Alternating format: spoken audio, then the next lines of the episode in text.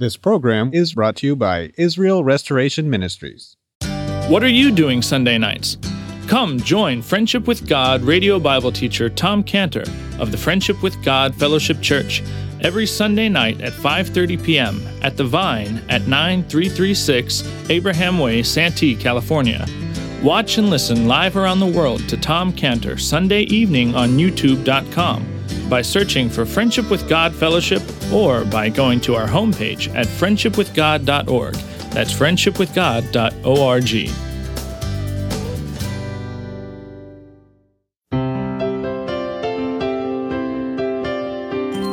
Welcome to Friendship with God with our Bible teacher Tom Cantor. Today's message and previous messages can be listened to or downloaded for free at friendship with god dot org. That's friendship with god dot org.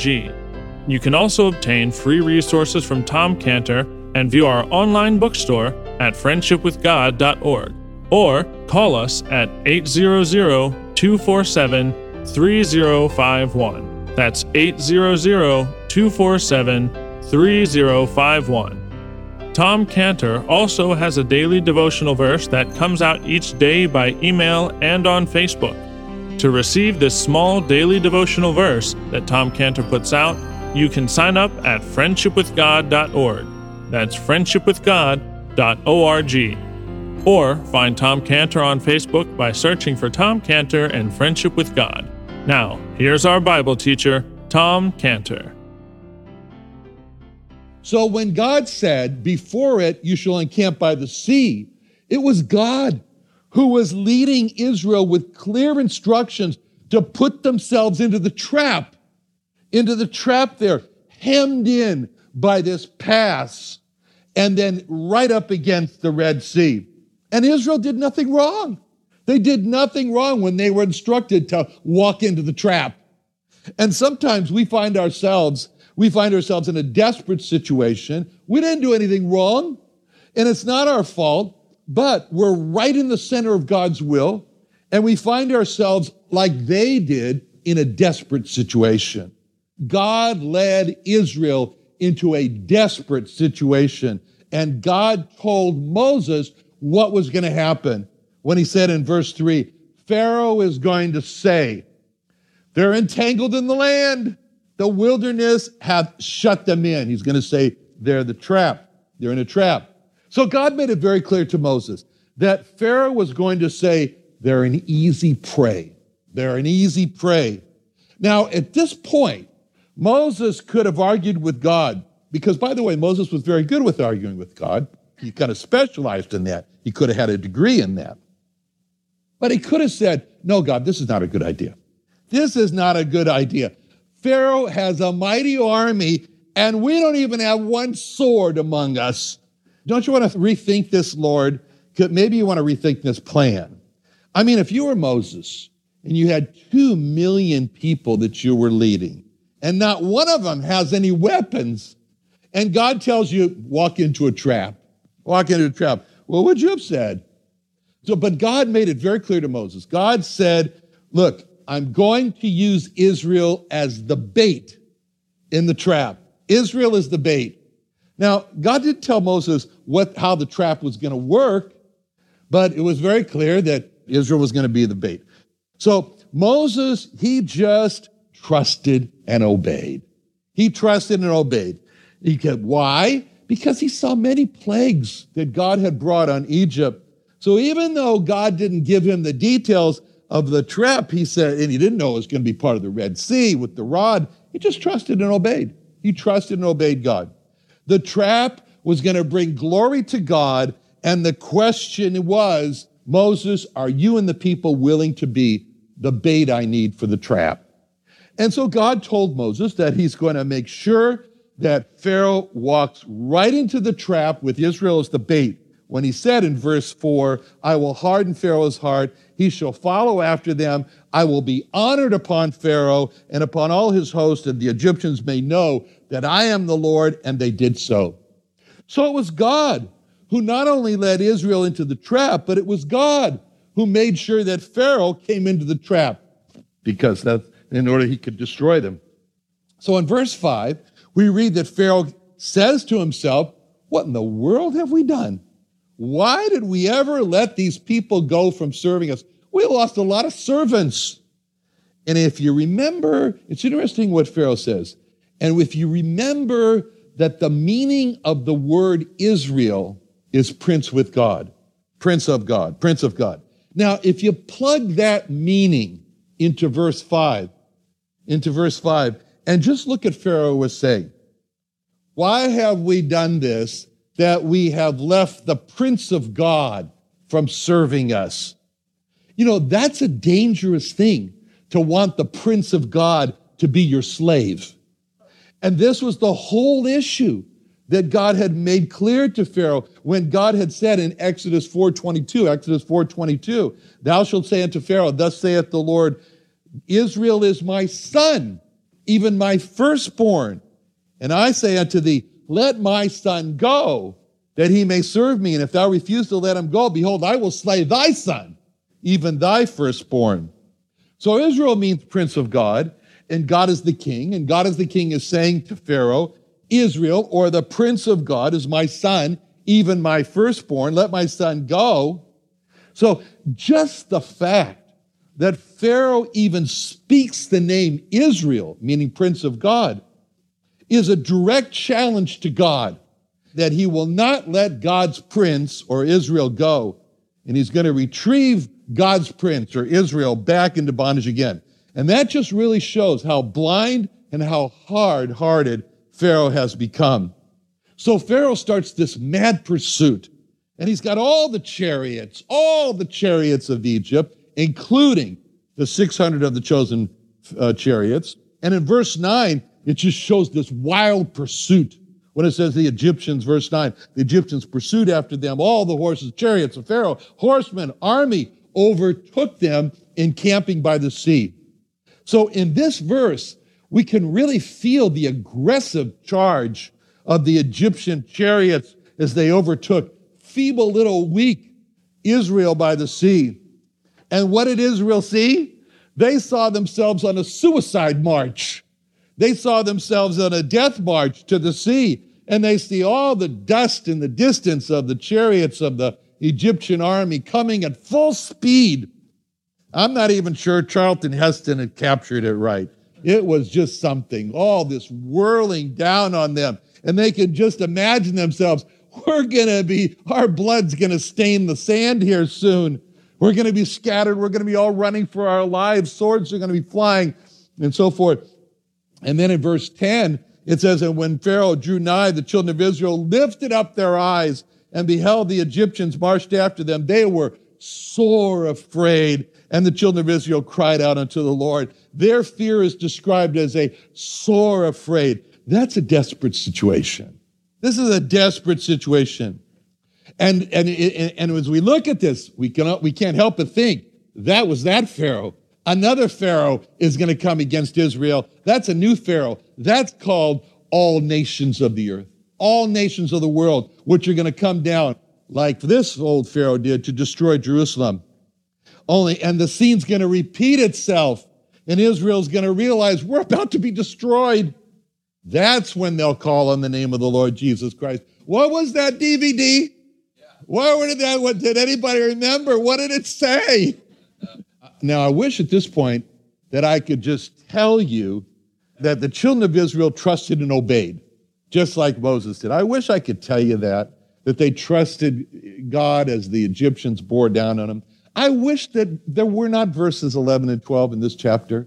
I wish that it weren't in the Bible, but unfortunately they are, and that's the sad truth, because this brings out that no trust. There, when they said in verse eleven, they said unto Moses, because there were no graves in Egypt? That was your problem, Moses? So you bring us out here so we can die in the wilderness? Why have you dealt with us this way to t- carry us forth out of Egypt? Isn't this what we told you back in Egypt when we told you, leave us alone? It's better to serve the Egyptians. It's better for us to serve the Egyptians than die in this place. It's not even a respectable place to die in. Now, those were pretty harsh accusations. Those were rough, and the, they were making it to Moses. And the problem was God heard them. God heard those. And so it's so sad to see this And, and unfortunately, this wasn't the first time that they complained to Moses. They could get a degree in complaining. They just forgot when they said, you know, it was better for us to, to live in Israel, uh, Egypt. They just forgot Pharaoh was killing them in Egypt by killing the firstborn, not the firstborn, killing all the baby boys in Egypt. All right, this is the first phase. This is the desperate situation. And in this desperate situation, the people must have been jumping up and down and running all around. What shall we do? What shall we do? Now starts the second phase in this history. And in this phase, Moses told them, don't be afraid, stand still, see the salvation of the Lord. See the salvation of the Lord. So Moses makes now a promise to them that they're not going to see the Egyptians anymore after that day. And Moses told them, just wait, just wait. This, when Moses said this, stand still, see the salvation of the Lord, this is one of the finest moments in Moses' life. This is great. As he stood firm there on the shore, confident God's going to save Israel. I don't know how, but he's going to do it. He's going to destroy Egypt. And even though they're fast bearing down on them, Moses stands and says, wait and look, wait and look, stand still, see the salvation of the Lord. When we're in a desperate situation, as they were, there needs to come this phase. There needs to come this phase when we just turn all of our efforts, all of our anxieties, all of our fears, we just turn to God and we just wait and hope for his intervention, for his intervention, which is what David calls resting in God, waiting patiently for him in Psalm thirty-seven seven. Psalm thirty-seven seven says, rest in the Lord and wait patiently for him. Fret not thyself because of him who prospers in his way, because of the man who brings wicked devices to pass. So before we look at Israel, and before we blame them by saying, how could they do that? How could they accuse God like that uh, of wanting to kill them? Let's remember, we've all been there. We've all been there. There is a beast inside of each one of us, and we have to get good at killing that beast every day because he keeps on getting up again. So this is the second phase in this history. This is the phase of waiting and hoping, waiting and hoping. And now starts the next phase, the next phase, which we see in verse fifteen. In verse fifteen, it says, the Lord said unto them, to Moses, wherefore criest thou unto me, speaking unto the children of Israel, that they go forward, go forward, go on, but lift thou up thy rod and stretch out over the thy hand over the sea and divide it, and the children of Israel shall go on dry ground through the midst of the sea.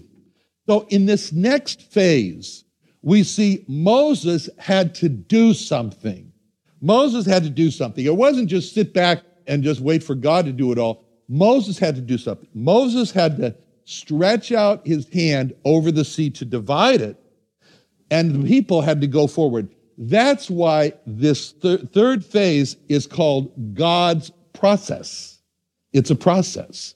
It's a process because the sea didn't part until Moses lifted up his rod over the sea. It's a process because the sea didn't part until the people started to move forward. So Moses lifts up his rod. Then we read that Jehovah Jesus called the angel of the Lord, what he did in verse fifteen. The Lord said unto Moses, wherefore criest unto me, unto the children of, say unto the children of Israel, go forward, lift thou up thy rod, stretch it over the sea, and the children of Israel shall go on dry land. So, first of all, as the Egyptians are, are coming at breakneck speed, there's an immediate need because the Egyptians are about to reach Israel. The Egyptians had to be held back. And Israel had, had needed at this point a very strong guard in the rear, in their rear to protect them. So we read that the angel of the Lord who's in the pillar of fire and cloud, who was in the front of Israel, now moves to the rear of Israel to behind them. So God passes from the front to the rear where the need was the greatest. He went to where the need was the greatest. Moses is in the front. He's in the front of the camp. He's holding out his rod over the sea to divide the sea. And God says, you just stay right there, Moses, and I'm going to go, I'll be right back. And he goes to the rear, and that's part of the process. That was part of the process. The rod was part of the process. The moving was part of the process of the pillar. Now, before this happened, Israel's greatest need was for guidance. So God in the pillar of cloud and the fire was in the front of Israel to guide them, O thou great Jehovah. But now Israel needs protection from the rear where the enemy is just about to annihilate them. So he moves from the front to the rear.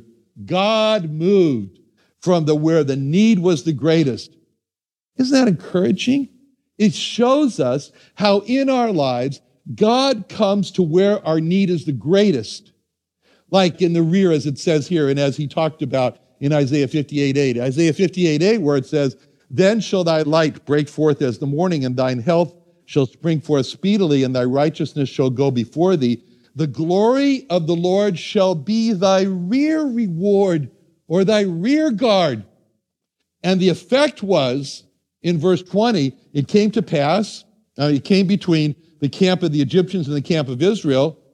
It was a cloud and darkness to them, that'd be the Egyptians, but it gave light by night to these, that'd be the Israelites, so that the one came not near the other all the night. So when God in the pillar of the cloud moved to the rear, God came in between the Egyptians and Israel, and he was toward the Egyptians. He was a pillar that was described as a pillar of cloud and darkness to the Egyptians. So all of a sudden, the Egyptians find themselves in a thick fog, a really thick fog. You ever been in a thick fog? You ever been in a pea soup where you can't see your feet? That's what happened to the Egyptians. All of a sudden, they find themselves in such a thick cloud. They're in a cloud.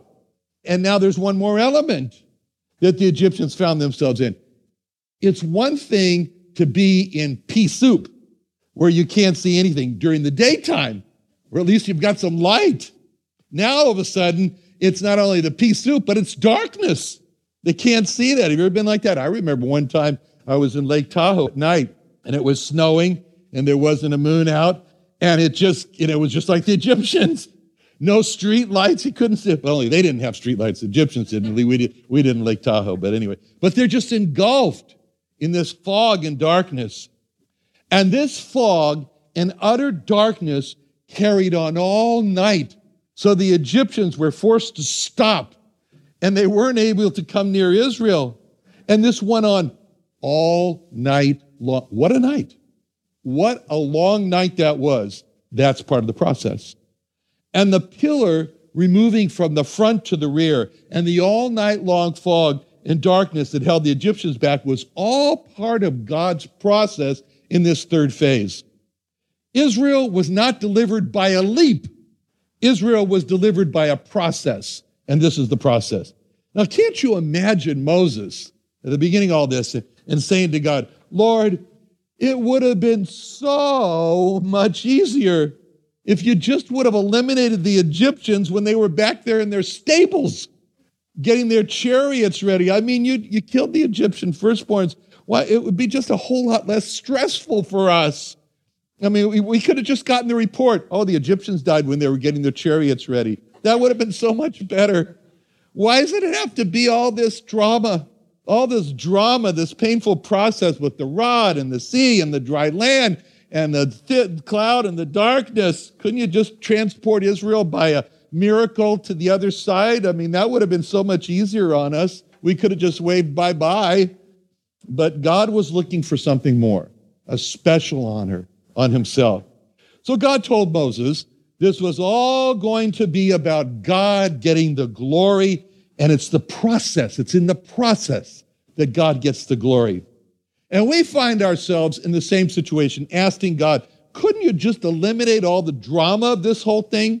Just make life a little easier? But it's all about God getting the glory, and the glory comes in the process. So that's why this is a lesson to instruct us. So the process, according to verse twenty, is that the pillar has two sides to it. The pillar on the one side, toward the Egyptians, it was a pillar of cloud and darkness. But on the other side, toward Israel, the same pillar was perfect light to Israel.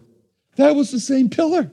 The same pillar had on one side the cloud of darkness and confusion to the Egyptians, and at the same time, it was light and clarity to Israel. The same pillar. The same pillar paralyzed the Egyptians from making one step forward, and on the other side, it gave light so that Israel could march on. Two sides. Two sides to the same pillar.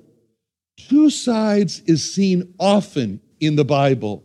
The Bible itself has two sides. To some, the Bible is light, and it results in salvation. As First Peter one twenty-three says, First Peter one twenty-three, being born again, not of corruptible seed, but of incorruptible, by the word of God, which liveth and abideth forever. Light by the word of God. Psalm one nineteen, one oh five, Psalm one nineteen, one oh five, thy word is a light, a lamp unto my feet, and a light unto my path. But the Bible has another side, just like the pillar did, and it's spoken of in Second Peter three sixteen, Second Peter three sixteen, as also in all his epistles, so, you know, Paul, speaking in them of these things in which there are some things hard to be understood. You think? Some of the things Paul says are a little hard to understand, never mind.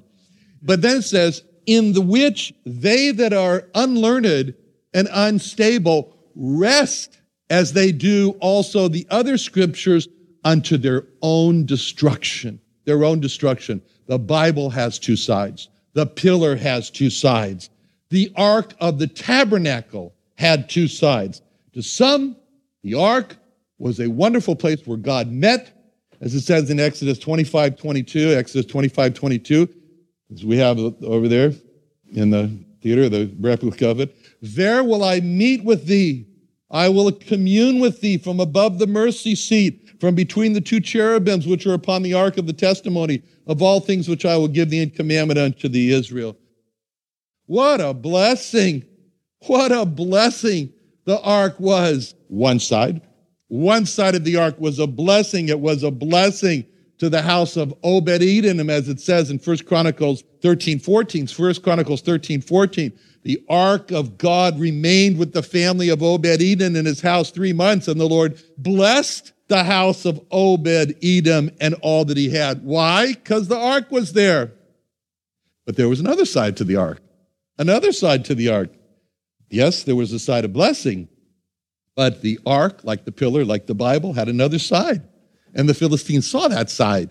In First Samuel five six, First Samuel five six, the hand of the Lord was heavy upon them of Ashdod, and he destroyed them and smote them with emerods, even Ashdod and the coast thereof. And when the men of Ashdod saw that it was so, they said, the ark of God of Israel shall not abide with us, for his hand is sore upon us and upon Dagon our God. The ark had two sides. The Bible has two sides. The pillar had two sides. And the Lord Jesus Christ himself has two sides. As Simeon said, these two sides, when he was holding the Lord Jesus as a baby, he said in Luke two thirty-four, Luke two thirty-four, Simeon blessed them and said unto Mary his mother, behold, this child is set for the fall and rising again of many in Israel, and for a sign which shall be spoken of.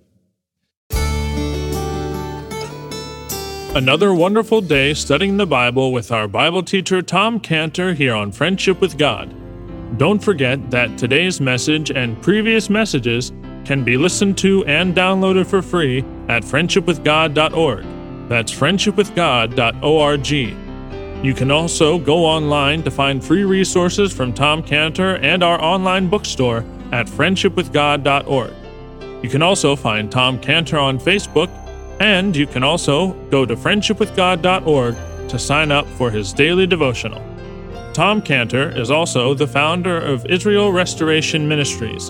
You can visit that website at israel restoration dot org.